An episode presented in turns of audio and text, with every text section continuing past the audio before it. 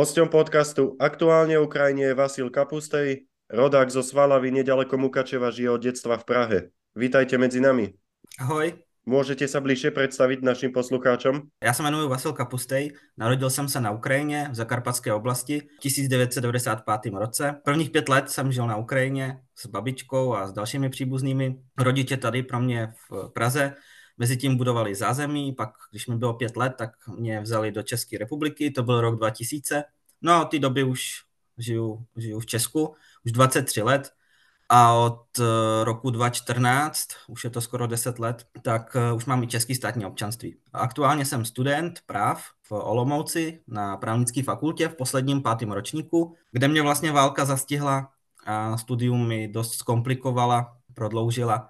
Už jsem měl mít dávno hotovo, ale bohužel. No, takže vedle, vedle svých studijních povinností se zaměřuju i, se, se věnuju i pomoci Ukrajině, hlavně finančně, materiálně spolupracujeme s dvěma brigádami, naší vlastně 128. Zakarpatskou z mého rodného kraje, s tou jsme začali spolupracovat nejdřív, jako, jako s první, a časem jsme pak přibrali za asi půl roku od začátku války jsme přibrali i Lvovskou 24. brigádu, eh, protože tam máme spoustu známých, eh, přátel, příbuzných eh, a taky je nám to velice blízký kraj, je to hned sousední kraj na západě Ukrajiny, tak jsme se rozhodli i jim pomáhat. Takže máme tyhle ty dvě brigády z dvou nejzápadnějších krajů Ukrajiny, z Zakarpatí a z Lvova. No a pravidelně za nimi jezdíme na frontu, vozíme jim materiální pomoc, realizujeme velký projekty pro ně, například rehabilitační centrum,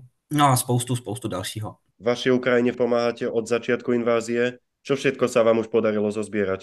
Wow, no to, je, to by byl hodně dlouhý seznam. My jsme načali, začali jsme hned první den, když to začalo, 24. Večer jsme jeli na hranice pro naše příbuzný no a jak jsme tam viděli tu špatnou situaci na hranicích, ohromné zástupy uprchlíků a tak dále, eh, tak jsme se rozhodli nejdřív pomáhat tam, materiální pomocí, vlastně hygiena, jídlo, taková ta klasika, no, voda, balena. A my jsme vlastně, jak jsem říkal předtím, začínali jsme tak, že uh, humanitární pomoc pro civilisty na hranici jsme vozili, pak jsme ale zjistili, že tam se to na hranicích hromadí, tam se to kupí a je tam toho až moc a není to moc efektivní a tak jsme se rozhodli pomáhat uh, přímo, přímo na Ukrajině. Kam jsme začali jezdit, to bylo uh, druhý týden války a ještě předtím jsem založil uh, finanční sbírku 20. 28. to bylo, to bylo vlastně jenom čtyři dny po začátku války jsem založil sbírku na podporu ukrajinských vojáků, protože už jsem, už tenkrát jsem uh, si vlastně naplánoval, nebo určil jsem si tu cestu tak, že uh, když už budeme pomáhat na Ukrajině přímo, ne na těch hranicích, ale budeme jezdit přímo do, do, do míst, kde se něco děje, kde, kde, kde o něco jde, tak budeme pomáhat primárně těm vojákům, budeme pomáhat těm, kdo vlastně rozhodují o tom, jak ten konflikt dopadne. Protože civilistům, uprchlíkům a, a obecně prostě lidem, kterým je potřeba pomoct, chudým lidem, těm bude potřeba pomáhat vždycky, vlastně i, i po tom, co válka skončí. Ale teď bezprostředně se chci zaměřit veškerou svoji energii chci věnovat hlavně pomoci vojákům a armádě. Ale vedle toho samozřejmě, jak lidi nosí třeba materiální pomoc i pro civilisty, tak když už jedeme za vojáky, tak samozřejmě pomáháme i místním uh, civilistům v válečných zónách. Nepomáháme uprchlíkům nebo těm vysídlencům, kteří uh, přešli z východu na západ Ukrajiny a tam se usadili, respektive někteří třeba přešli i hranice do Evropy. Těm, těm pomáhají zase jiné organizace, velké organizace humanitární, se kterými já se nemůžu vůbec směřit. Takže my spíš tu pomoc směřujeme do, do míst, kde vyloženě je to, je to nejvíc potřeba, kde ti, kde, kde ti lidé, ty místní, například na záporovské frontě, ve vesnicích, které jsou na dostřel dělostřelectva, Většinou starší lidi, oni nemají kam jít nebo nechtějí odejít z, z rodného domu, tak, tak těm pomáháme. A samozřejmě vojákům, primárně vojákům. Co vlastně týče uh, jaksi materiální pomoci pro ty vojáky, tak uh, ta spolupráce spočívá tak, že oni nám vždycky napíšou seznam, co potřebují aktuálně. Většinou se ty seznamy moc nemění, v podstatě jenom když se mění roční období, třeba z jaro, léto, že jo, podzim, zima, tak na, na zimu je potřeba spíš jako termoprádlo a podobně. A v létě zase naopak spíš jako letní věci, ale v podstatě ten základ je pořád stejný, pořád potřebují ty, ty stejné věci, hlavně nářadí na opravy, techniky, uh, pneumatiky, v zimě samozřejmě zimní, uh, v létě, uh, na jaře a v létě spíš, spíš takové ty, ty offroadové na, do terénu. Pak samozřejmě tablety těch, na, na drony, těch je potřeba neustále velké množství, stejně tak jako těch dronů. Eh, tomu se věnujeme okrajově, i když jsou, jsou zase i jiní dobrovolníci, co se na to třeba zaměřují mnohem víc. Um, no a pak různý, různý další věci, no. Na zlepšení polních podmínek, uh, aby, aby se jim líp žilo, takže jsme jim třeba vybavili polní kuchyni, uh, na základně vybavili jsme jim místa, kde jsou ubytovaní, tak by to tam měli příjemnější, třeba s pacákama, karimatkama a podobně. Spotřebiče jsme jim tam přivezli třeba rychlovární konvice a podobně. No a pak jsme přešli časem, když e, se naše sbírka rozrůstala postupně, Teď jsme přesáhli už 10 milionů, 9,5 z toho už jsme vyčerpali a už, už, je, to, už je to pryč. A za ty peníze jsme vlastně realizovali velký projekty. Prvním takovým byl pojízdný kamion, který jsme vlastně přeměnili na lázeb, pojízdný lázebně prádelný eh, komplex. Eh, uvnitř jsme eh, zabudovali čtyři sprchy, dvě umyvadla se zrcadly, tři pračky a jednu sušičku. No a taky sauna tam je a ještě venku vlastně na tom kamionu jsou takový vyklápěcí vlastně vrata, taková plošina a na tu jsme přidělali ještě takovou venkovní takovou vannu vyhřívanou pro, pro další čtyři vojáky. Takže takovýhle vlastně komplex jsme jim celý pořídili, soběstačný, má to tam generátor, uh, boilery, uh, nádrže na vodu a tak dále, tak takže je to plně soběstačný, může to fungovat kdekoliv v lese a takovým způsobem to vlastně i funguje, že ono je to nedaleko fronty zamaskovaný, a schovaný a vojáci si k tomu uh, vždycky po skupinkách jezdí, tam se vlastně vykoupou, voholí, vyperou si uniformy, trošku se zrelaxují. Říkám, v létě, v létě sice moc saunu nepoužívali, to bylo vedro až až, ale teď na zimu zase naopak přijde vhod, takže, uh, takže takovýhle projekt jsme pro ně udělali, to bylo pro 24. tu, tu lvovskou brigádu na Doněcké frontě. Ti tenkrát bojovali, když jsme jim to přivezli, tak ti tenkrát bojovali ještě v Bachmutu. Teď už jsou jižně od Bachmutu na tom úseku vlastně na, na jižním křídle, kolem, kolem Torecku, kolem New Yorku, tak v těch místech. A pak jsme, pak jsme uh, realizovali projekt uh, rehabilitačního centra. Ten funguje od 1. ledna roku 2023, takže zanedlouho to bude už celý rok. Celý rok vlastně financujeme chod toho centra, to je vlastně nájem nebytových prostor, potom energie, údržba a tak dále. Eh, zasobujeme je potravinami, hygienou. Celkově to vyjde každý měsíc na nějakých 90-95 tisíc korun. Eh, jinak je to nějakých 150 tisíc hryvňů. Tím centrem eh, prošlo už za tu dobu stovky lidí, skoro už k tisícovce. Ono má kapacitu asi jenom 30 lidí, takže ne, ne moc velkou. S těmi vojáky tam pracují vojenští psychologové z 24. brigády, psycholožky, přesně řečeno, a vlastně poskytují jim psychiatrickou, vlastně psychickou vlastně podporu, péči, terapie, mají tam skupinové terapie, mají tam individuální terapie. Snaží se tam s těmi vojáky vyřešit jejich eh, problémy, jejich posttraumatické syndromy, eh, obavy a, a tak dále, tak dále. To centrum slouží hlavně pro tu morálně psychologickou rehabilitaci, ne pro tu fyzickou, jako že by tam třeba někdo byl zraněn eh, od šrapnelu nebo tak. Byť i třeba nějací lehce zranění, tam jsou taky, je tam i ošetřovna, je tam uh, medic, takže pokud je někdo lehce zraněn, tak eh, je mu tam eh, taky poskytnuta péče, ošetření, ty vážněji zranění, tak ti samozřejmě jdou do nemocnic a potom do speciálních rehabilitačních zařízení na tu fyzickou rehabilitaci. Tohle je spíš na tu psychickou rehabilitaci, protože ta byla neskutečně potřeba v tu dobu, kdy jsme to zakládali, protože 24. brigáda se tenkrát vlastně kulminovaly boje Bachmutu, tak se tenkrát eh, střetávala s eh, kázeňskými problémy, s dezercemi dokonce. Mě sám velitel si jednou postěžoval, že za jeden den bylo 14-15 lidí, eh, že opustili své pozice bez dovolení. No a tyhle ty věci se tam snažíme v centru řešit a od doby, co to centrum začalo fungovat až do dnes, tak za tu dobu razantně ubylo těch kazeňských přestupků, obzvlášť dezercí. Dezerce v podstatě úplně vymizela. Takže rozhodně je vidět, že, že to má smysl, že to jaksi mm, je užitečný. A dokonce se mi velitel svěřil, že na poradě na genštábu tak dávali ostatním brigádám toho centrum za vzor, za příklad, aby by taky vlastně ve spolupráci se svými volontéry, každá brigáda má nějaké své volontéry, tak aby ve spolupráci se svými volontéry otvírali, zakládali podobná centra. Takže uh, jsme vlastně i takovým mo- modelovým vzorem pro ostatní a byli jsme vlastně první z, ze všech brigád, která, která vlastně vytvořila takovéhle rehabilitační centrum.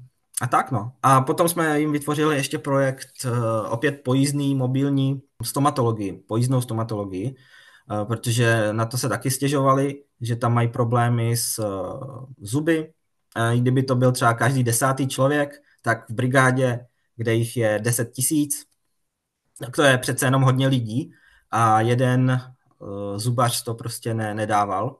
A, takže, nebo, nebo respektive třeba i vozit ty vojáky někam do města na ošetření, to nebylo úplně logisticky možný. Takže uh, nás poprosili o takovýhle pojízdný komplex zubařský, stomatologický. Ten jsme vytvořili na bázi nákladáku, dodávky, a uvnitř jsme, zabudov, dovnitř jsme zabudovali uh, dvě zubařské křesla i s rentgenem zubařským a veškerý, veškerý nářadí, veškerý nástroje stomatologický. Má to taky generátor a další nezbytné věci, aby to mohlo být právě soběstačné, aby to mohlo působit i někde v terénu. A ten jsme předali, to bylo, tuším, že v květnu tenhle rok, květen, červen, nějak tak to bylo ten jsme předali uh, taky na, na Donbase 24. brigádě, uh, respektive jejich medikům, jejich vojenským lékařům, stomatologům. Uh, takže, takže to jsou ty, ty větší projekty. Do budoucna plánujeme další. Teď se chceme zase zaměřit pro změnu na 128. Takže ty další velké projekty budou směřovat spíše do té zakarpatské brigády. Tam nás taky požádali o pojízdný lazebně pradelný komplex, ale ne na bázi kamionu, ale na bázi Eh, nákladáku, že stačí jim eh, jenom sprchy a ty, ty pračky, že tam nemusí mít saunu a, a tak. No. Ale i tak je to projekt za zhruba 700, 750 tisíc korun. No a hromadu dalších, dalších projektů máme. Takže, takže tak. 21. novembra uplynulo 10 rokov od pamätných udalostí na Majdane. Co to znamená pro vás osobně? Majdan já jsem zažil, když eh, mi bylo čerstvě nějakých 17, 18, takže uh, bohužel jsem se toho nemohl účastnit osobně, a když jsem to hodně prožíval, my jsme to tady s kamarády prožívali z, z Prahy, my jsme se pražského Majdanu účastnili, byli jsme na Václaváku několikrát. Um, my jsme tenkrát byli ještě na střední škole, takže jsme, jsme to zase viděli trošku jinak, nemohli jsme se toho účastnit, tak jako třeba teďka téhle války, plnohodnotné války. Teď už jsem zase trošku jinde v životě, jako vysokoškolský student, jsem se přece jenom toho mohl víc zúčastnit. Kdyby mě ta válka zastihla, tahle plnohodnotná válka zastihla třeba, nevím, před, před deseti lety, tak asi bych nedokázal to, co bych dokázal. No, ale uh, v podstatě um, pro nás byl Majdan vlastně zlomová, zlom, zlomový takový okamžik, takový um, historický okamžik, bod zlomu, něco jako pro Čechy, tenkrát ještě Československo, byla sametová revoluce, tak pro nás to byl Majdan. V podstatě úplně, úplně ty samé následky to přineslo, vlastně změnu režimu. Eh, předtím tam byl takový poloautoritativní eh, režim vlastně prezidenta Janukoviče, který se odhodlal dokonce i střílet do demonstrantů, byl pod vlivem Rusů, ostatně pak taky utekl do Ruska a dodnes se tam schovává a Rusové by ho rádi dosadili zpátky. Zelenskýho samozřejmě i stejně tak jako Porošenka Rusové neuznávají jako legitimní prezidenty, uznávají pořád jenom toho, toho Janukoviče. Byť teda už dávno, už mu uplynula e, funkční období. Takže, takže pro nás to byl zlom, pro nás to byl skutečně takový zásadní historický moment, kdy Ukrajina poprvé ve svých novodobých dějinách a možná poprvé vůbec vlastně se rozhodla směřovat eh, na západ velice, velice silně a důrazně. Vždycky jsme byli spíš jako v té východní sféře, vždycky jsme směřovali na východ a teď poprvé od toho Majdanu v tom roce 2014, respektive na přelomu let 2013-2014, tak eh, tenkrát jsme udělali historickou volbu a neudělali politici, udělali obyčejní lidi. A později dokonce to bylo zaneseno i do ústavy. Jedna ze z změn ústavy, která pod, později po Majdanu přišla, tak eh, bylo, eh, bylo začlenění nových článků do ústavy, které doslovně říkají, že Ukrajina si vybrala euroatlantický směr směřování a že strategickým cílem Ukrajiny je být členem NATO a být členem EU. A veškerý politici od prezidenta až po, po poslance na jakékoliv úrovni, i místní politici na místní úrovni, tak se eh, nezavazují, ale mají, mají povinnost, mají, mají, eh, je, to, je to součást jejich mandátu, že mají dělat vše pro to, aby Ukrajina dosáhla těchhle z těch cílů. Takže ten, to byl opravdu zlom, to byl, to byl historický moment pro Ukrajinu a pro Ukrajince. Naše životy se v podstatě dělí na uh, dva odlišné uh, životy uh, před Majdanem a po Majdanu, respektive můžeme k tomu přidat ještě, ještě i tuhle tu plnohodnotnou válku. Opět ta nás naprosto změnila, změnila naše životy. Vlastně uh, už nikdy nebudou takové, jako byly předtím. Ty životy se dají taky vlastně rozdělit na to, jak jsme to žili předtím, před válkou a jak to žijeme teď po válce. A to samé bylo v podstatě do té doby vlastně i, i ten Majdan. A s tím souvisící další události, samozřejmě anexe Krymu a, a tak dále, tak dále. Bohužel Západ tenkrát nereagoval dostatečně tvrdě, a pak přišla samozřejmě válka na Donbase a tak dále, a tak dále. No a samozřejmě teď máme tu plnohodnotnou válku, to je vlastně jenom další stupeň, to je další v podstatě eskalace dalo by se říci, protože jsme jim to dovolili, nezastavili jsme už tenkrát, tak teď máme, teď máme tuhle válku a pokud uh, opět je nezastavíme, pokud opět jim dáme možnost si beztrestně kus území ukradnout, tak za dalších pár let budeme mít další válku. Možná ještě větší, ještě ničivější, možná se do toho už i Bělorusko pustí uh, otevřeně, no kdo ví. Ale rozhodně, rozhodně uh, konflikt s Ruskem jen tak nepřestane. Eh, nemůžeme se jich zbavit jen tak. Eh, jsou to, jsou to naši sousedi východní, eh, vždycky tam byli, jsou a budou. Vždycky s nimi budou problémy a na to je potřeba se do budoucna připravit. Je potřeba se připravit ne na jednu válku, ale třeba na celou sérii konfliktů. Podobně jak to má třeba Izrael s svými arabskými sousedy. S těmi taky vedli už spoustu válek a, a ještě spoustu válek nejspíš vést budou. A my to máme s Ruskem v podstatě stejné. Akorát teď už je vidět, kdo je na čí straně. Byly odhaleny karty a je vidět, kdo je, kdo je na, na jaké straně barikády. A... Vaša Ukrajina sa odávna usiluje o nezávislosť od Moskálov. Nastal ten finální boj? Určitě, určitě. Ten boj po, probíhá už hodně dlouho. Ten boj v podstatě historicky, když si, když si to vezmeme, tak začal už snad od doby, co existuje Moskva a, a tu založil syn kijevského knížete. Kijev samozřejmě existovala mnohem dřív než Moskva, Kijevská Rus. Oni si ji rádi přivlastňují jako svůj stát, i když to s Ruskem vůbec nemá co společného. A v podstatě uh, už od doby, co vlastně vznikla Moskva a, a další, další ty jejich knížectví, tak uh, od té doby už začala rivalita už ve středověku mezi těmi jednotlivými knížectvími. Pak to pokračovalo dál do zhruba 16. 17. století, zase era kozáků, ukrajinských kozáků, svobodní, nezávislí lidé, kteří chtěli žít prostě volně, nezávisle od, od kohokoliv, neustále se střetávali jak s tím moskevským carstvím, tak s Tatary na jihu, i s Poláky a Litevci na západě proměnlivě se tam měnili spojenectví, jak se jim to zrovna tenkrát hodilo. A už, už tenkrát jsme s nima soupeřili. Oni si nás nakonec podmanili, bohužel, donutili Chmelnického podepsat vlastně takový akt nebo deklaraci e, v Prejaslavi, kde se kozáci vlastně uchýlili pod ochranu cara a od té doby vlastně oni považují naše území za svoje. A pak to pokračovalo samozřejmě dál, hned na začátku 20. století, například v době, kdy, eh, hned vlastně těsně po první světové válce, v době, kdy ve střední Evropě a východní Evropě vzniklo spoustu nových států na místě, kde předtím byly ty velké monarchie, které se první světovou válkou rozpadly, tak vzniklo řada, řada států, například právě Československo. To mělo takové štěstí, v podstatě by se dalo říct, že um, byli dobře geopoliticky usazení, byli, uh, jak to říct, byli navíc ještě podepření uh, s těmi spojeneckými smlouvami a tak dále. Ukrajina takové štěstí neměla, Ukrajina se tenkrát chtěla emancipovat, chtěla se osamostatnit, krátce ji existovaly nezávislé ukrajinské státy, bohužel ale um, se to štěpilo, existovalo jich víc, existovala západoukrajinská národní republika vlastně s, s centrem na Volení a ve Lvově, uh, tam se bojovalo hlavně s Poláky tenkrát, Eh, pak kolem Kijeva v té, v té centrální části vznikla zase Ukrajinská národní eh, republika, na jihu zase v, ve stepích u, u Krymu, tak tam zase byli anarchisti.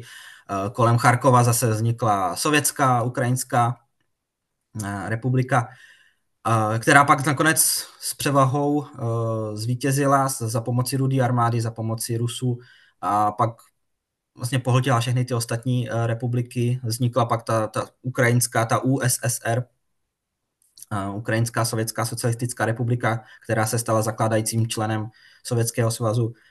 A ty vztahy vždycky byly špatné.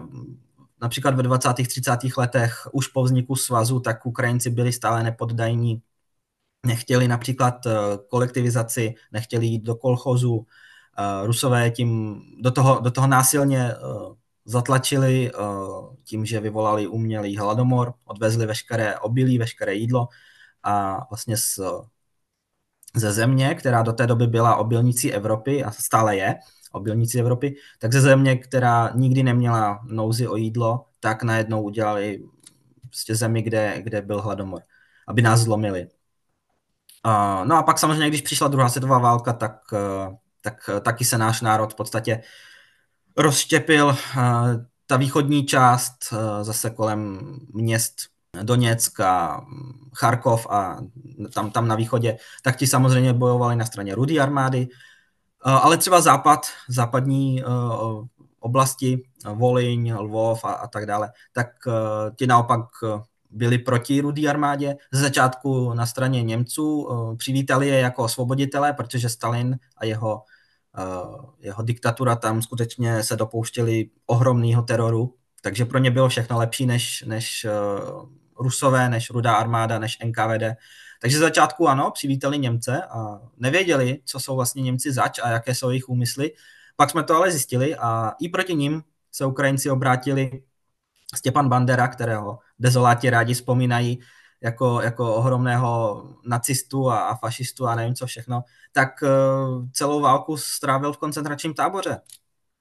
Takže, takže tady je vidět, že uh, v podstatě um, Ukrajinci vlastně jediné, co chtěli, byla skutečně vždycky ta nezávislost, ta samostatnost, ta svoboda a bojovali s, o tu svobodu s kýmkoliv, kdo by nám ji chtěl upřít, ať už to byli Rusové, ať už to byli Němci, ať už to byl opravdu kdokoliv. Bojovali proti všem proti všem se nedá vyhrát a proto, proto pak nakonec taky ukrajinští nacionalisti ze západní Ukrajiny, takzvaní banderovci, respektive ukrajinská postalecká armáda, dopadly nakonec tak, jak dopadly. Eh, byli poraženi, eh, některým se dost, podařilo dostat na západ, eh, emigrovali do USA, do Kanady, dodnes tam jsou velké komunity Ukrajinců. Tenkrát vlastně tím skončil na dlouhou dobu ten náš boj za nezávislost, za samostatnost, za svobodu a přišlo to opět až eh, v 91. vlastně s rozpadem svazu, ale i tak to byl relativně um, klidný rozpad, nebylo to násilné a ani s komunisty jsme se tenkrát nevypořádali. Komunisté přešli plně v pohodě, bez jakýchkoliv omezení do, do, do nové vlády. Ta nová, komu, ta nová ukrajinská vláda tenkrát byla z většiny komunistická, v podstatě jenom převlíkli kabáty. Nevypořádali jsme se dostatečně se svojí minulostí. Neustále jsme byli velmi silně navázáni na Rusko, hlavně teda přes plynovody a, a další. A ty náznaky tam byly. Ty náznaky tam byly už, už třeba v roce 2003, tuším, 2004. Uh, tam byly konflikty uh, v Azovském moři kolem os, ostrova Tuzla. To je vlastně ostrov mezi uh, Krymem a, a Ruskem. A Rusové si ho přivlastňovali, i když je ukrajinský. Podstatě potom tam po anexi Krymu tam začali stavět Krymský most. Ten ostrov je vlastně takový uh, přírodní pilíř v podstatě toho mostu. Oni v podstatě vybudovali most nejdřív na, na ten ostrov a z toho ostrova potom na samotný poloostrov Krym. Takže už tenkrát v roce 2003-2004 už se pokoušeli o nějakou anexi území, uh, byť to teda byl zatím jenom malý ostrov, ostrůvek v, v moři. Uh, třeba když se dělala černomorská flotila na ukrajinskou a ruskou část při rozpadu Sovětského svazu, tak uh, to taky bylo doprovázeno nevyloženě ozbrojeným konfliktem, ale byly tam potyčky mezi námořníky, byly tam uh, takové agresivní akce ze strany Ruska, že třeba blokovali uh, přístav, blokovali výjezd lodí ukrajinských ven a, a tak dále, tak dále. Těch, těch náznaků tam bylo víc, že to soužití nebude zrovna harmonické. Pak samozřejmě uh, oranžová revoluce uh, přišla, to bylo, to bylo tuším dva, 2004, 2005. Tenkrát si Rusové v, uh, Rusové v Kremlu, uh, tenkrát si Putin v Kremlu uvědomil, že uh, Ukrajina nebude chtít být jako Bělorusko, nebude chtít být poslušný vazalský stát, bude chtít jít na západ. A už tenkrát začali střádat plány, jak nás ne jako zničit, ale jak, jak si nás podmanit. Uh, už, už byly tenkrát vypracovaný, už v podstatě deset let dopředu, než se to vůbec stalo, ty, ty události v roce 2013, 2014, tak uh, už mnoho let dopředu bylo, bylo připraveno anexe Krymu, uh, separatistická hnutí na, na východě, na Donbase a tak dále. A tak podobně. Takže uh, tady je vidět, že opravdu my jsme dlouhodobě v konfliktu. Pak samozřejmě určitě každý si vzpomene na ty plynové války, kdy oni po nás chtěli ohromné množství peněz, eh, nepřiměřeně velké množství peněz za plyn. A my jsme jim to odmítali platit, eh, bylo to vyloženě vydírání z jejich strany. A oni potom uzavřeli kohoutky, kvůli tomu pak byl i nedostatek plynu v Evropě, protože Ukrajina je transitní země. Takže těch konfliktů tam byla celá řada, než to vyvrcholilo pak tím, tím Majdanem, anexí Krymu, eh, válkou na Donbase a, a teď vlastně i tou plnohodnotnou válkou. Takže ono to tak postupně gradovalo a je vidět, že uh, Rusové už si to dopředu plánovali všechno. Šialená invázia orkov trvá už takmer dva roky. V čom je základ veľkej ukrajinskej odvahy a nezlomnosti? Základ je v tom, že my jsme na vlastním území, my jsme doma, my bráníme tu svoji domovinu a to je vlastně ten základ. My máme za co bojovat, něco vyloženě reálného, hmatatelného, že ty vojáci mají za zády svoje rodiny a pro ně bojují, za jejich bezpečí. Takže v podstatě um, my máme za co bojovat, my víme, za co bojujeme. To naopak ruský voják, ten neví, za co bojuje, za denacifikaci, za demilitarizaci, za co vlastně bojuje, za um, rozšíření území, kterého bez tak už mají mnoho, jsou největší stát na světě, za nějaké imperatorské plány, mm, vize Putina, oni neví, za co bojují v podstatě. Pro ně jediná motivace, taková ta reálná motivace, hmatatelná, jsou peníze. Takové ty vyloženě materiální věci. Eh, kořist a peníze. To je vlastně jediné, co mnohé z nich eh, motivuje, ale to taky není motivace, co vám vydrží na, navždycky, takže ona postupně ochabuje a uh, hlavně když, když k tomu vlastně připočtete ty jejich neúspěchy, ty ohromné ztráty, tu demoralizaci, tak v podstatě standardní ruský voják vlastně nemá žádnou motivaci. Ten, ten je motivovaný vlastně potom už jenom jediná, jediná motivace, co u nich je, tak uh, strach vlastně z, z nadřízených a, a strach z trestu, strach z toho, že budou zbyti nebo zabiti a, a tak dále a tak podobně. Takže v podstatě Uh, u nich je motivace taková negativní, u nás je naopak motivace vždycky pozitivní. U nás uh, vojáci jsou motivováni, ale třeba, třeba i veliteli jsou motivováni uh, pozitivně. No, takže, takže, takže asi tak. To je, to je ten základní rozdíl, že my víme, za co bojujeme. Asi velmi nesouhlasíte s názormi, že toto je vojna mezi bratmi. to, je, to je vlastně ruský narrativ, který vůbec není nový. To nepřišlo teďka s touhle válkou. To oni říkali vždycky, když bojovali s Ukrajinci už od, od středověku, od novověku. Vždycky se to snažili prezentovat tak, jako že bratrské národy bojují a, a vůbec to není pravda. My jsme nikdy nebyli bratrskými národy, což dokládá ta bohatá historie konfliktů mezi námi. E, nikdy jsme nechtěli žít s nimi pohromadě v jednom státě, vždycky jsme chtěli mít samostatný nezávislý stát. I co se týče třeba takového toho kliše, že jako Slovani a tak dále a tak dále. E, v podstatě, když se na Rusy podíváte dnes, tak e, moc Slovanů mezi nimi už nevidíte. Jo, ve velkých městech na, v evropské části Ruska ještě dejme tomu, ale všechno na východ od Uralu, to rozhodně nejsou Slovani.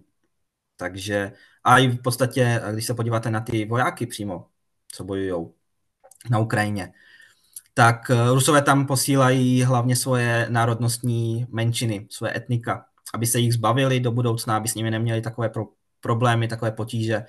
A a tak dále. Takže eh, v podstatě vidíte tam hlavně Burjaty, vidíte tam eh, národy z Kavkazu, ze střední Asie, z, z Dálného východu a tak dále, tak dále. Těch klasických Rusů, těch, těch slovanských Rusů, těch je tam opravdu minimum. To jsou, to jsou jenom ty velitelé na, na těch vyšších příčkách, eh, jako plukovníci, generálové a podobně.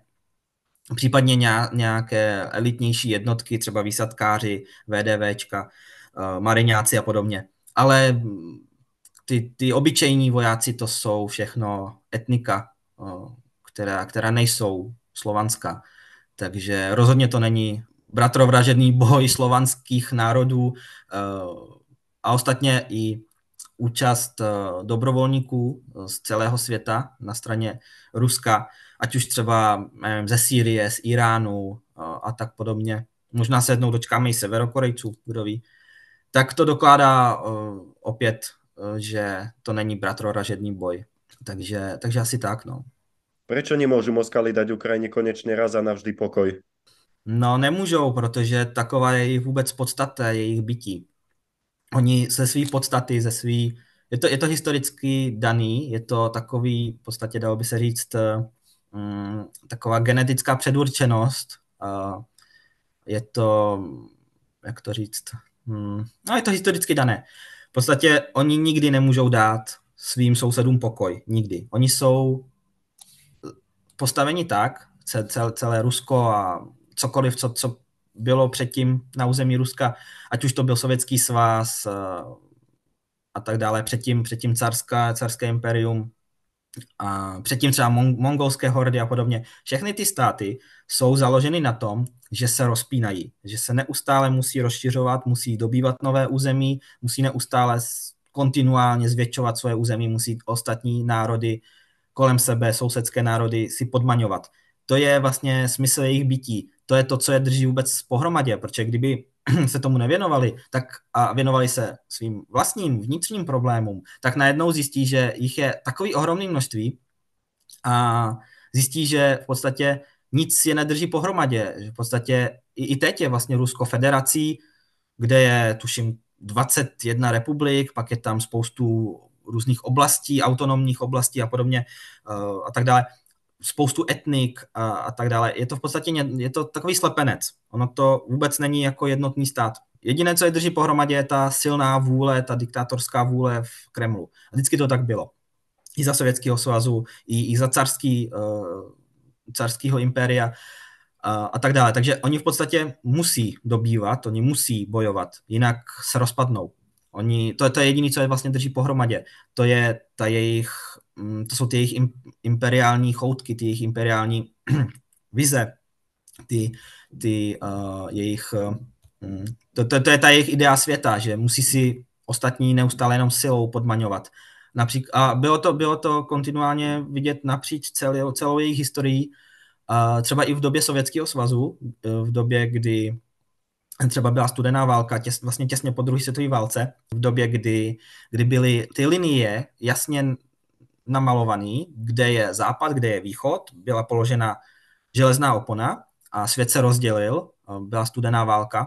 I tenkrát uh, měli pořád ty choutky, pořád neustále uh, byly války všude po světě, zástupné války, proxy války, kde neustále Sovětský svaz měřil síly, byť teda nepřímo, ale skrz jiné země, měřil síly se západem, ať už to, byla, ať už to byl třeba Afganistán později, pak samozřejmě třeba válka v, ve Větnamu, kam komunistickým Větnamcům vlastně dodával Sovětský svaz zbraně. A samozřejmě příklad za všechny válka v Koreji, vlastně mezi Severní Koreou a Jižní Koreou, tu severní KLDR, tak eh, tenkrát eh, Sovětský svaz opět zbraněmi podporoval a Čína dokonce i vojákama, dobrovolníkama.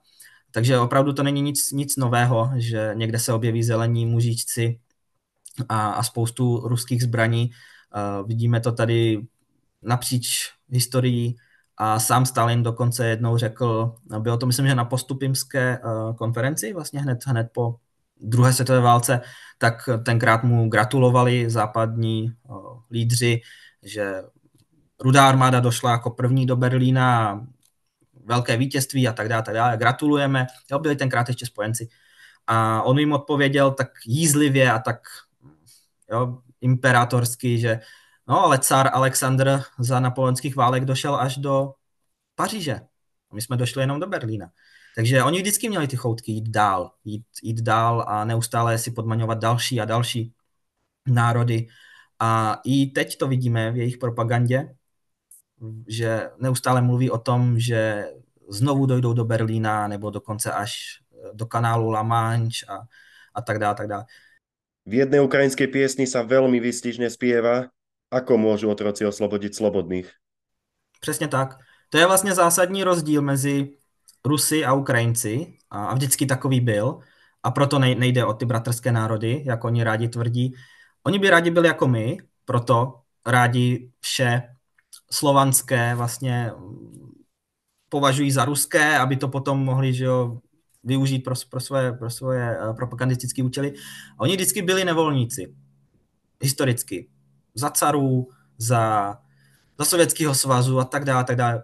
Ukrajinci naopak vždycky byli takoví ti svobodomyslní, volní, kozáci, bojovníci, ochránci hranic, vlastně ve stepích, neustále bojovali proti komukoliv, kdo jim tu svobodu upíral a tak dále, a tak podobně. Takže tady je vidět ten zásadní rozdíl vlastně v těch národech, který je zakořeněný už historicky. V podstatě oni mají tu nevolnickou mentalitu, oni se jí nikdy nezbavili, a my naopak měli vždycky tu svobodnou uh, vůli, tu, tu, ty svobodné myšlenky a, a touhu žít svobodně. A toho jsme se nikdy nevzdali. I když jsme byli podrobeni Sovětskému svazu, tak vždycky jsme byli problematický národ v tom to Sovětském svazu. A museli nás vždycky silou přinutit, aby jsme je poslouchali. Víš třeba ten hladomor, uměle vyvolaný a čistky a tak dále. A, a pak samozřejmě třeba i průběh té druhé světové války o tom svědčí, že polovina Ukrajinců se přidala na stranu Němců a bojovali proti rudý armádě, protože to pro ně byla, to pro ně byl největší tak si nepřítel, to, byl, to byly ohromný zvěrstva, který, který tenkrát uh, rudá armáda napáchala během druhé světové války. Oni, když ustupovali, tak všechno ničili, jako kdyby byli v nějaký cizí zemi. To byla taktika spálené země. Oni všechno zničili, a Němci pak přišli do zničeného a když to šlo naopak, když Němci naopak ustupovali, tak taky všechno ničili. Hodili nás přes palubu a my jsme proti nim už tenkrát taky bojovali, už jsme zjistili, co jsou zač a v podstatě eh, přišli Rusové znovu a znovu vše ničili. Ukrajina byla nejzničenější snad země, nebo jedna z nejzničenějších za celou druhou světovou válku. Fronta přes naše území, od západu na východ, přes celé území, prošla tam a zpátky a stalo to ohromné množství lidí, ohromné množství obětí, ohromné materiální ztráty a tak dále a tak dále. Takže v podstatě tady je vidět, že nikdy se k nám ani neměli v úmyslu chovat jako k, brat, k bratrům, protože kdyby jo, tak, tak by se nechovali tak, jak se chovali. To je jednoduchý. Na cestách s pomocou po Ukrajine sa stretávam, že vojaci aj civilisti ďakujú už len za prítomnosť podporovateľov. Máte tu istú skúsenosť? Máme, máme. Měli jsme takovou uh, hodně emotivní takovou událost nebo setkání, hodně emotivní setkání, kde jsme uh, na Zaporovskou frontu přijeli za 128. brigádou. Uh, byli jsme ve vesnici, která předtím byla krátce okupovaná Rusy a na okraji vesnice nás tam přišel přivítat jeden malinký kluk, který se nás ptal, jestli jsme Rusové nebo Ukrajinci. A my na to, že my jsme Ukrajinci. A my jsme, my jsme ti hodní, my jsme přišli pomoct, osvobodit. A on, on se rozbrečel a běžel na zahradu, kde měl schovanou vlajku ukrajinskou, zakopanou a vytáhl ji. Nedávno ste spustili vianočnú akciu na pomoc ukrajinským obrancom. Môžete nám ju bližšie predstaviť? A jedná se o vánoční akci na podporu uh, vlastně opět morálky, psychiky, protože o Vánocích být v zákopech, být na frontě, to je hodně těžký. Eh, takže jsme vymysleli uh, vánoční kampaň uh, Krabice pro ukrajinské obránce. Jde o to, že kdokoliv může vzít doma krabici od bot nebo jakoukoliv jinou přiměřené velikosti a tu naplnit drobnostmi, sladkosti, něco dobrého na zub, nějaké lahutky, a, nebo třeba ponožky, termoprádlo, rukavice, čepice, cokoliv. Můžou tam být, může tam být třeba pěna na holení, žiletky, opravdu cokoliv, co lidi uznají za vhodné, hlavně ne alkohol, ten je tam zakázaný. A takovouhle krabici nám potom můžou poslat na naši adresu zásilkovnou, poštou, jakkoliv, anebo nám ji osobně přivíst. No a my potom všechny ty krabice vememe a odvezeme na Ukrajinu, na frontu, kde, ji předa, kde je předáme vojákům na Mikuláše. Teďka 25.11., tedy za čtyři dny uh, plánujeme za nimi vyrazit, předáme jim ty balíčky, uh, budeme u toho natáčet, fotit, uh, jak to budou otvírat, uh, aby lidi viděli tu radost v jejich očích. Původně jsme plánovali, že s námi pojedou i reportéři, z ČT24, ale bohužel vzhledem k tomu, co se nedávno stalo v zakarpatské brigádě za tragédii, kdy při udílení medailí eh, přiletěla ruská raketa víc než 20, 22 eh, přesně eh, vojáků padlo a přes 30 bylo těžce raněno, tak jsme museli změnit naše plány. A brigáda nám řekla, že nemůžeme takový meeting uspořádat, my jsme to původně plánovali tak, že se sjedou na jedno místo a tam jim všem najednou ty dárky předáme. Teď to uděláme tak, že oni budou na pozicích, oni budou na frontě a my budeme jezdit eh, s velitelem, s vojenským pick-upem, kam se vždycky naskládá určitý počet balíků, tak k ním budeme jezdit přímo na frontu, přímo na jejich pozice, tam jim to předáme. V malých skupinkách po čtyř, pěti lidech.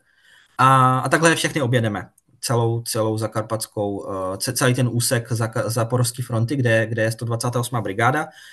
Eh, samozřejmě dárk, dárky nemáme pro všechny a máme jich zhruba 250 a to stačí na celý jeden prapor, dokonce i trochu víc. Takže uh, víc než, víc než 250 lidem zpříjemníme Vánoce, zpříjemníme jim pobyt na frontě.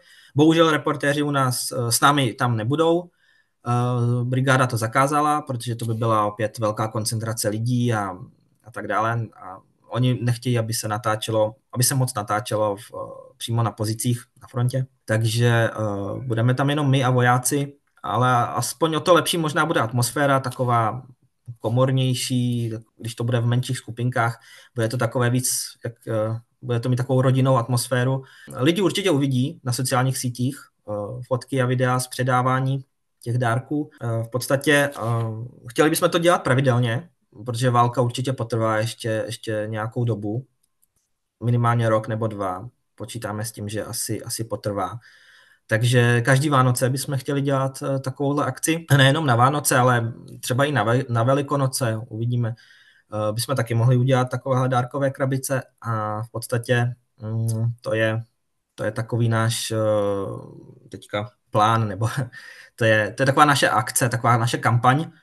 A s tím, že eh, se chceme na tu 128. víc zaměřit, protože mají českou techniku ve svých řadách. Zrovna tankový prapor, ke kterému jezdíme, vlastně jejich vlajku mám i, i za sebou, eh, tak oni mají české tanky. A my bychom rádi české publikum a i slovenské uh, rádi seznámili s těmi tankisty a s tou jejich technikou a chtěli, aby jsme, aby je znali obličeji, jmény a tak dále, tak jak je známe my, aby pro ně nebyli anonymní, aby pro ně nebyli prostě no-name vojáci, ale by znali jejich jména, jejich obličeje, by znali jejich životní příběhy. Takže budeme s nimi natáčet interview, eh, různá videa a na český tank, který eh, u sebe mají, tak eh, napíšeme jméno, které se teďka vybírá.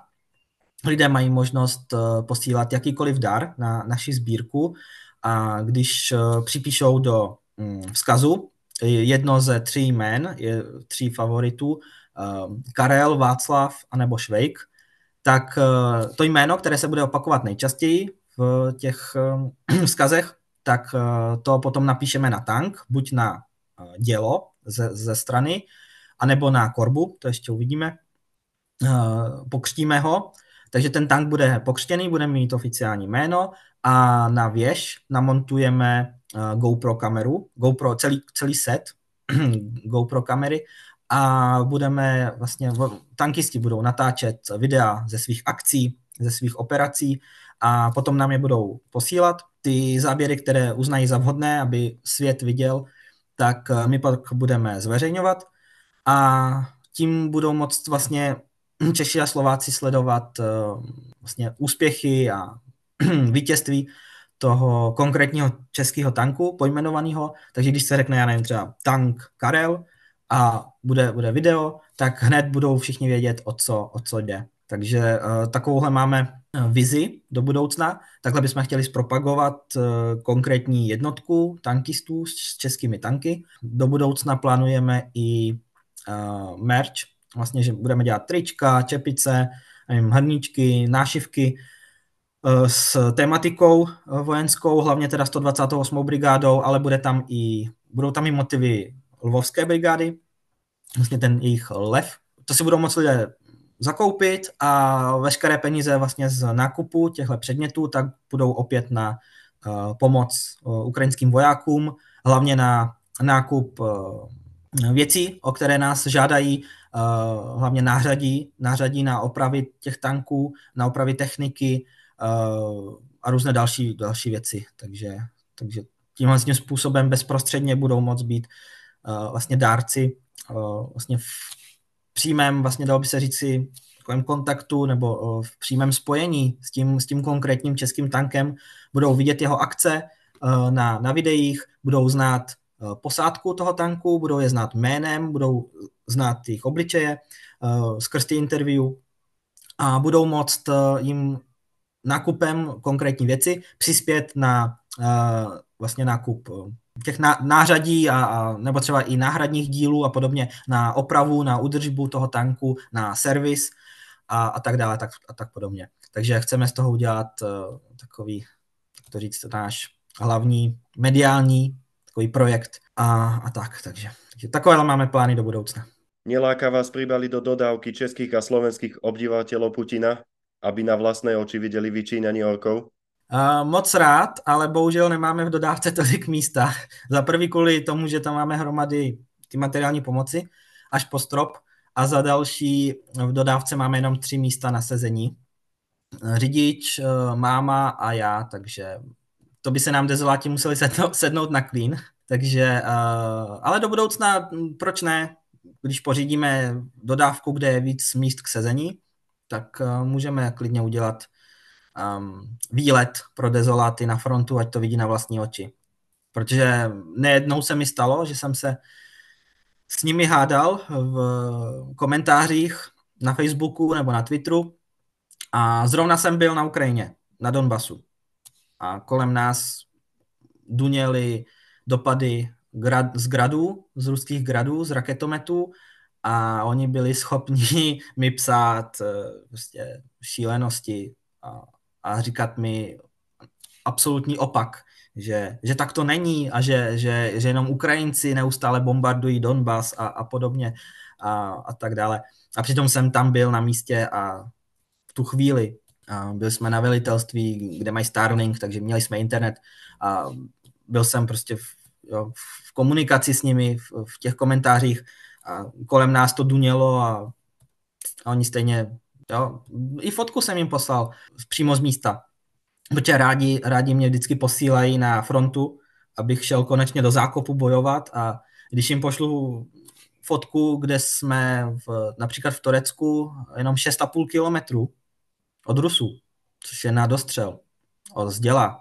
A, a padaly tam kolem nás dělostřelecké granáty. Jeden nás minul jenom o 30 metrů. Tak um, jim pošlu tuhle fotku a oni pak vždycky sklapnou a už na to nemají co říct. Pozdravte hrdinov bojujúcich aj za našu slobodu. Všetci túžobne čakáme na deň, keď sa Ukrajina navždy zbaví okupantov.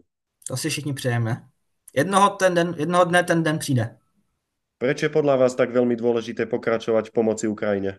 Protože, jak jsme už předtím říkali, podstatou Rusu je, že neustále pokračují dál a nestačí jim to, co mají. A tím pádem, když teď nepomůžeme Ukrajině, když je nezastavíme na Ukrajině, tak půjdou dál.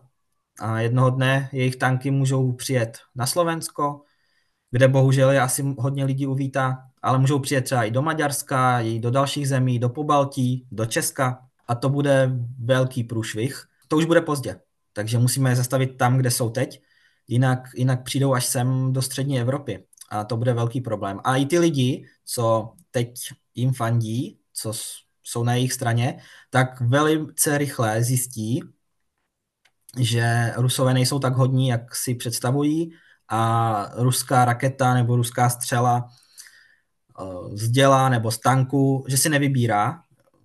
Ty raketě je jedno, jestli zabije prozápadního člověka uh, proti ruského, anebo naopak dezoláta, co je podporuje, chci míra. A raketa zabíjí stejně, ta nerozlišuje. Takže velice, velice záhy potom ty lidi zjistí, že uh, až, jim, až jim rusové zničí barák, až jim tankem zničí třeba jejich živnost a podobně. Třeba i v tom Maďarsku uh, velice rychle zapomněli na to, jak v 53. roce je sovětská armáda přišla zadupat do země jejich uh, vlastně emancipační snahy, jejich touhu po svobodě. Takže, uh, a to se jim může zopakovat. Oni teď jsou na straně Rusů, Maďaři, ale až jednoho dne k ním opět přijedou ruský tanky, tak najednou zjistí, že to není tak super. Takže asi tak, no. Proto je potřeba teďka pomoct Ukrajině. Jinak to přijde až sem. A až to přijde sem, tak už bude pozdě. Chcete niečo odkázať tým Čechom a Slovákom, ktorí všemožne pomáhajú vašej statočnej Ukrajine? V prvé řadě hlavně chci poděkovat, že jste stále s námi i po těch eh, víc než 635 dnech války. Je to neuvěřitelný a my bereme sílu pokračovat jenom díky tomu, že cítíme podporu od vás. Jenom díky té vaší energii, vaší podpoře uh, i my máme energii a sílu pokračovat. Takže uh, jsme neskutečně rádi, jsme neskutečně vděční. Ukrajina na to nikdy nezapomene. Moc, moc si toho vážíme a opravdu je to neskutečný, že při nás takhle stojíte.